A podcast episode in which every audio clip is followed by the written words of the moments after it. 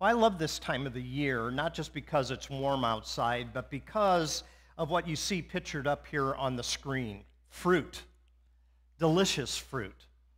It's something that I miss throughout the remainder of the year because you can go to your local grocery store and you can pick up some fruit, and it just doesn't t- taste the same, does it? It's not as fresh, it's not as juicy, it's not as delicious. Well, this past week, I picked up a box of peaches from the peach truck. And the peach truck was in town, and I think, Jen, uh, I think Shelly got a box too. And, um, and they're already ripening quite quickly. When we picked it up on Tuesday, they were a little bit firm, but now you can see that it's just right. If you cut into this, oh my goodness, the amount of juice and, and flavor will begin to flow right out of it. You know, there are times when I want this same peach goodness at other times in the year, but it's nowhere to be found because this time of the year produced a Georgia peach that is just perfect. You know, I think it's part of the culture that is down in Georgia that enables them to uh, grow such uh, delicious peaches. And we're talking a little bit uh, over the next few weeks about developing a goodness culture, not only in our church, but how can we contribute to a goodness culture in our neighborhood and at the workplace and so forth. When you have the right culture and you have the right tree, man, it can make some delicious fruit.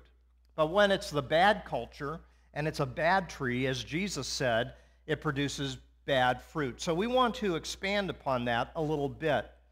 And there are certain ingredients that go into developing a goodness culture. Last week we talked a little bit about dropping the stones that are in our hand. We talked a little bit about the woman that was caught in adultery and how these religious leaders wanted to stone her.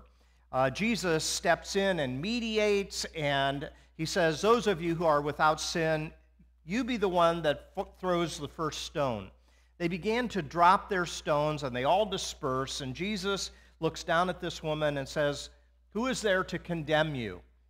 And she says, No one. And he says, Neither do I. Get up, go your way, live a better life. And so, what we find is that culture, as well as compassion, can develop goodness in our school, in our workplace. It can develop it within our church as well. Every institution has a culture, whether it's good or whether it's bad. And I don't know whether or not you've experienced a little bit of bad culture in your workplace, because that can lead to bad dynamics and bad relationships. Or perhaps you've experienced it in church, and maybe there's a bad culture that has left a bad taste in your mouth because of what people said or what people did. And I know that younger people have really begun to flee from the church. Uh, since the pandemic, actually, there's only a rate of about 40% of the people that are starting to come back to church. But prior to that, what we find is that a younger generation really has seen more than, hey, the church is full of hypocrites. We've always known that there are people that fall short of the ideal. But what, rather, what they have seen is a dishonesty or duplicity or a level of corruption that is found in the church that produces a lack of trust in the institution that we call the church.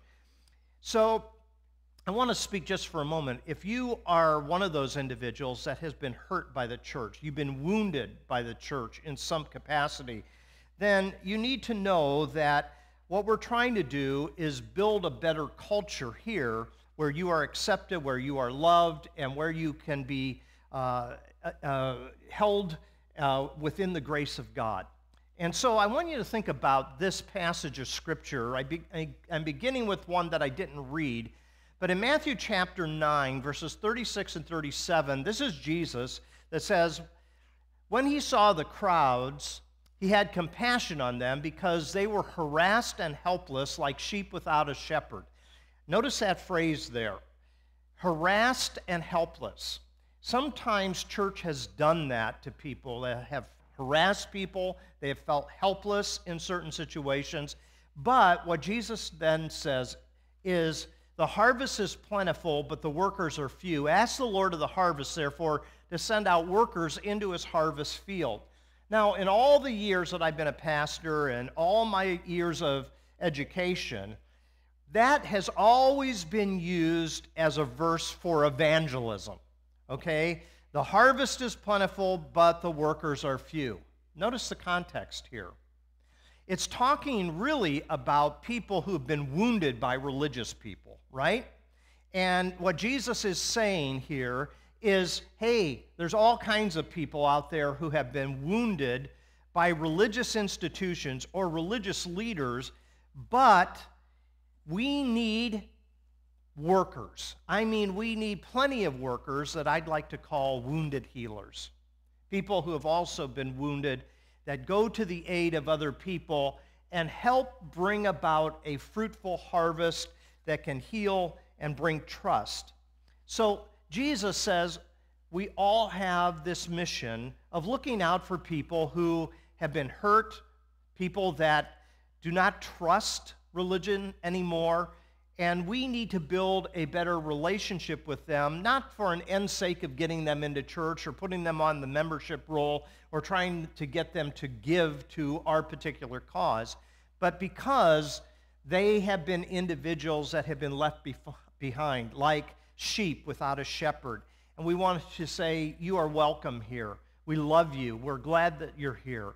And we are all wounded and we are all wounded healers that are reaching out to each other. And so Jesus tells us this is the mission that we are to develop a goodness and gracious uh, culture that will help other people find life, maybe that they have dismissed because of their past experience. You know, Jesus says a lot about culture, he says a lot about character. So we just read uh, for you a moment ago about a good tree and a bad tree. And the importance of a goodness culture is pretty dynamic. Number one, the culture we live in socializes us into how to behave and sometimes how to think as well. Think about this for a moment. We are all raised in certain cultures, and that culture has an effect upon us whether we realize it or not. So if it is a toxic culture, sometimes that creeps into the way we look at life and it creeps into what we value in life. But if it's a good culture, if it's a gracious culture, if it's a Christ like culture, it can nurture healing and it can show redemptive grace and love to other people. So, culture is a very important thing because all of us have been socialized or conditioned by a culture of some sort. But it might be a church culture, it might be our family culture, whatever it may be. In other words, no one is unrelated, no one is unnetworked, no one is unembedded, and no one is unenmeshed, and no one is unsystemic. We all have been conditioned by our life and by the context in which we grew and in which we learned. And so Jesus is telling us that we develop a, a, a culture, not a purity culture, no one is perfect, but a gracious culture, a goodness culture that enables us to become better than we currently are. See, there is no uncultured person anywhere in the world. Think about that. All around the world, no matter where you travel, no matter who you meet, no matter what country you might be in, Every person has been encultured in some way by their upbringing and by their values, by their own unique uh, set of beliefs, by their own rites of passage, and so on and so forth. So, what we need to remember is that what we are all pursuing is not to make each of us into a copycat. We are all unique, and we all have a unique set of gifts and a unique personality but what we are trying to do is to bring out the best in each other. And to do that, we need a culture that produces good fruit. You know, this is good fruit right now. You can smell the goodness in it right now. But if I let this sit in the windowsill and I never ever do anything with it, pretty soon it will become mushy. And if you take a bite into it, it just doesn't taste good anymore. You see, goodness is always looking for a fresh crop. It's not depending upon what we did in the past, because what we have already done in the past, it might have been good at the time, it can grow old, it can get soft, it can get mushy, it can get bruised. And so today, let's think about the mission of Jesus for a moment. He meets in a synagogue on the Sabbath one day. This is in Luke chapter 4. And he stands up and he reads a section of Isaiah chapter 61. And he proclaims good news to the poor and recovery of sight for the blind, and to set the oppressed free, and to proclaim the favorable year of the Lord. He says, This has been fulfilled in your hearing. Jesus is saying, This is happening now. This isn't old fruit that Isaiah had a vision of so many centuries ago. This is current. This is now. This is something that can be done amongst us. But there's always certain things that get in the way of producing a culture of goodness and graciousness. And what often gets in the way is where people desire something that is a bit dark, and that is it's all about them, and it's all about their power, it's all about their praise. We might call this type of individual a narcissist, and all of us, I think, remember from Greek mythology, Narcissus was an individual that fell in love with himself so much that when he looked into the water, he couldn't look away because he saw his own image. And from that comes the word narcissist. These are often the people that kind of bring spoiled fruit into any culture. So think about your workplace, think about school, think about church. People that are all about themselves. Maybe these are individuals that you look up to because somehow they found a way to climb to the top. Or as they climb to the top, maybe these are individuals that somehow look confident. They have self worth, it, or so it seems. But if you look closely, usually people that are all about themselves are masking some extreme lack of self confidence and self esteem. And so that's why they make it all about themselves. And what we find is narcissistic people don't care much about other people, but that was the mission of Jesus. I just told you about Luke chapter 4, verses 18 and 19 on that day. So, narcissism can be a problem. And so, how do you control other people if, if you're so narcissistic? Well, you usually do it through fear. Usually, power and fear are companions. And fear is often used to control other people to achieve selfish ends. That's not goodness. That's not graciousness. That's a rotten piece of fruit. So, what do we do to develop a culture that looks like this peach, that smells the goodness of this particular piece of fruit? Well, on this 4th of July, it's important to understand that many times we talk a lot about freedom.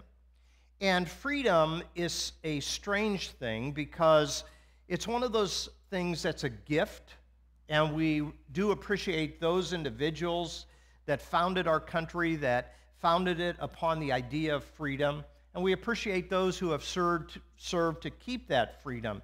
Yet at the same time, freedom is not a blanket permission to make it all about me. You see, freedom is a culture thing, and my freedom is not to impinge upon your rights, and vice versa. So the Apostle Paul is set in a context in the book of Galatians where there's a group of religious people called the Judaizers.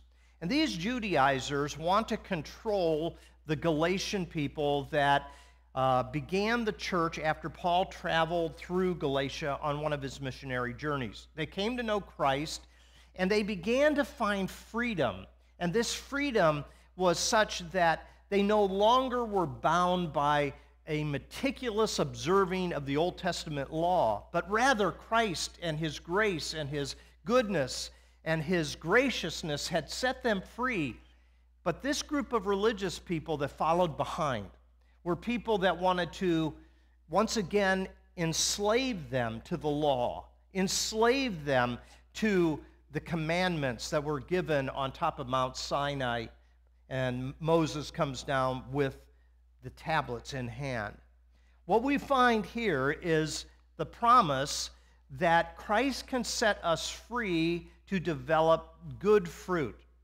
In order for that to happen, though, we have to understand that there is freedom found on grace. It's not founded on works, it's not founded on somehow earning God's favor. There is a natural tendency, I think, to take that which is given by grace and to make it into a set of rules and regulations. And when that happens, it's easy then to manipulate that to our own advantage.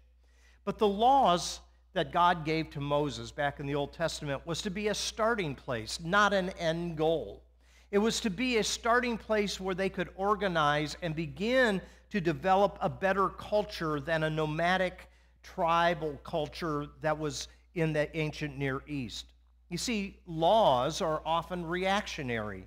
And I think that might be what Jesus meant when he said, I, don't, I didn't come to abolish the law, but to fulfill it. There's a higher calling than the law itself. So think about laws that we observe. Think about a speed, uh, uh, speed limit uh, sign. So it says 35 miles an hour. And we might think, oh, that law is foolish on this particular road. We should be able to go a lot faster until something happens, until there's a wreck or an accident until someone has lost control of their vehicle that could possibly hurt someone else. So, laws are not an end in and of themselves, even though sometimes we think that's true, you know, because we get tickets if we go so many miles per hour over the speed limit. But it's there for a reason. And it might not be clear to us what that reasoning is, but if you drive too fast down the shoreway and you come to Dead Man's Curve, you'll learn very quickly why they tell you it's only this many miles per hour, right? Because you're going to kind of slam into that uh, wall that's there as it makes the turn. So, Paul is telling us that laws are good. It's a good starting place, but if it's an end in and of itself, then the culture gets all messed up. You see, laws have more nuance to it and complexity as well. So when Paul writes this letter to the Galatians, he knows that there's a group of people that want to enslave uh, those that he had brought a culture of grace and goodness to. And what he says is that the law of Moses is only has so much potential to bring goodness and graciousness into a culture. You see, sometimes observing laws in and of themselves, and not for the greater good of other people, can often turn people hard and legalistic. And so we all know people who get quite rigid when there's a set of rules and someone doesn't keep those rules to the nth degree, to the jot and to the tittle. And so Paul wants to shoot straight with this audience that he's writing to, and he is not talking so much about the law itself in Galatians, but about the moralism of the law.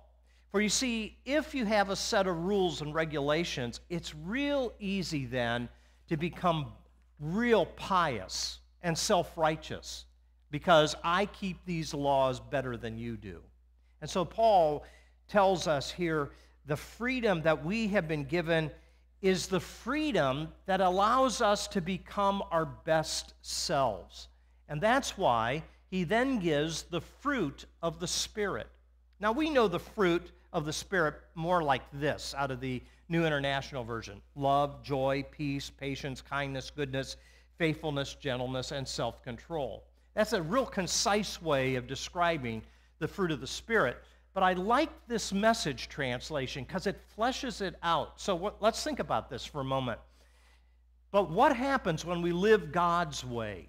Live beyond the law and live in love. Well, this is what happens. He brings certain gifts into our lives, much the same way that fruit appears in an orchard. You see, that's fleshed out by a paraphrase a little bit, but isn't that cool? It brings about fruit as if you're walking through an orchard, that you're not walking through some type of legalistic courtroom, right? You're walking through an orchard, and it then develops these type of things. Things like affection for others, love, exuberance about life, joy. Serenity is another word for peace. You get the idea, right? We develop a, uh, a willingness to stick with things, a sense of compassion in the heart, and a conviction that a basic holiness permeates things and people, and we honor that and we respect it. We find ourselves in loyal commitments and not needing to force our way in life, but we can marshal and direct our energies wisely. Love, joy, peace, patience, kindness, goodness, faithfulness, and self control. The fruit of the Spirit is the evidence that we have found our stride with the Holy Spirit. We're not living by laws, we're not living by legalism, we're not living by rules. We're trying to make the world a better place, i.e., a better culture where we can all thrive together. You see, the difference between law and the Spirit of God is relationship. The relationship we have with God is what's most important. It's not just keeping these set of commandments thinking that I'm going to get struck down if I make a mistake by God. No, He loves us. And that love is the opportunity then to grow in heart and mind and spirit and be able to be uh, more gracious and good toward other people. You see, the law provides kind of a blanket response to situations in life, kind of a yes or no, right or wrong, black or white. But the movement of the Spirit helps us to look into someone else's eyes, helps us to see that individual, who they are, to listen to them, to consider their story, and then to move within the Holy Spirit, offering them life and liberty and love.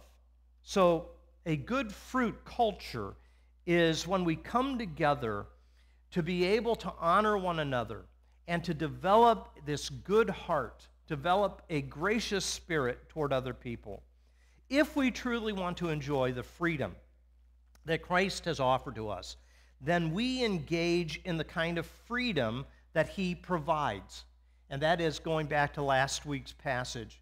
Jesus looks at this woman caught in adultery and says, Neither do I condemn you. Where are they? They're nowhere to be found. Neither do I condemn you. And so, this freedom to know that forgiveness is available, that freedom is available. And I'm not talking about the kind of flag waving freedom that we see on the 4th of July. I'm talking about the freedom to become a better you, a better person.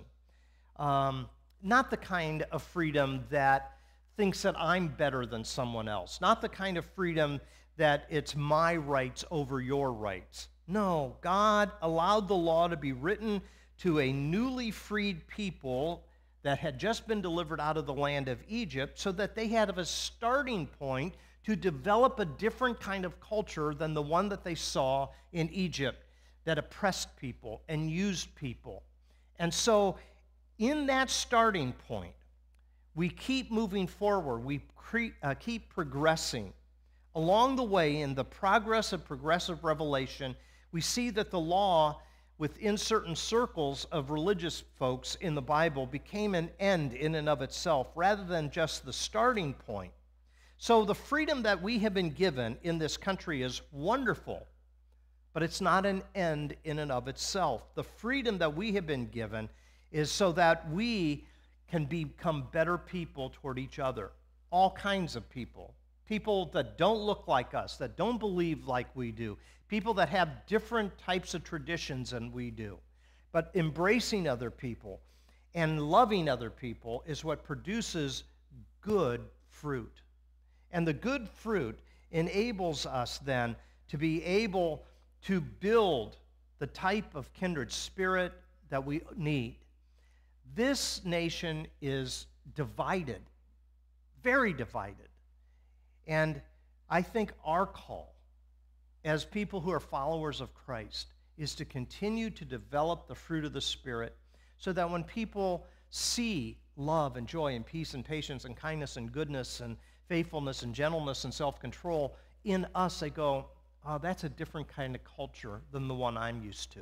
That's a different kind of uh, setting than the one that I usually see. So maybe what we can summarize from this Galatian passage is this We have been set free from the law, but what is our freedom for? It's not for selfish consumption, rather, it's to help other people come into the family of God, to come into our friendship circles. And what does that freedom look like? It looks like the fruit of the Spirit love, joy, peace, patience, kindness, goodness, gentleness, self control. You see, what the fruit of the Spirit is, is the essence of God that's living among us. Think about those qualities for a moment love and joy and peace and patience and kindness and goodness and gentleness and faithfulness and self control. That describes God, doesn't it?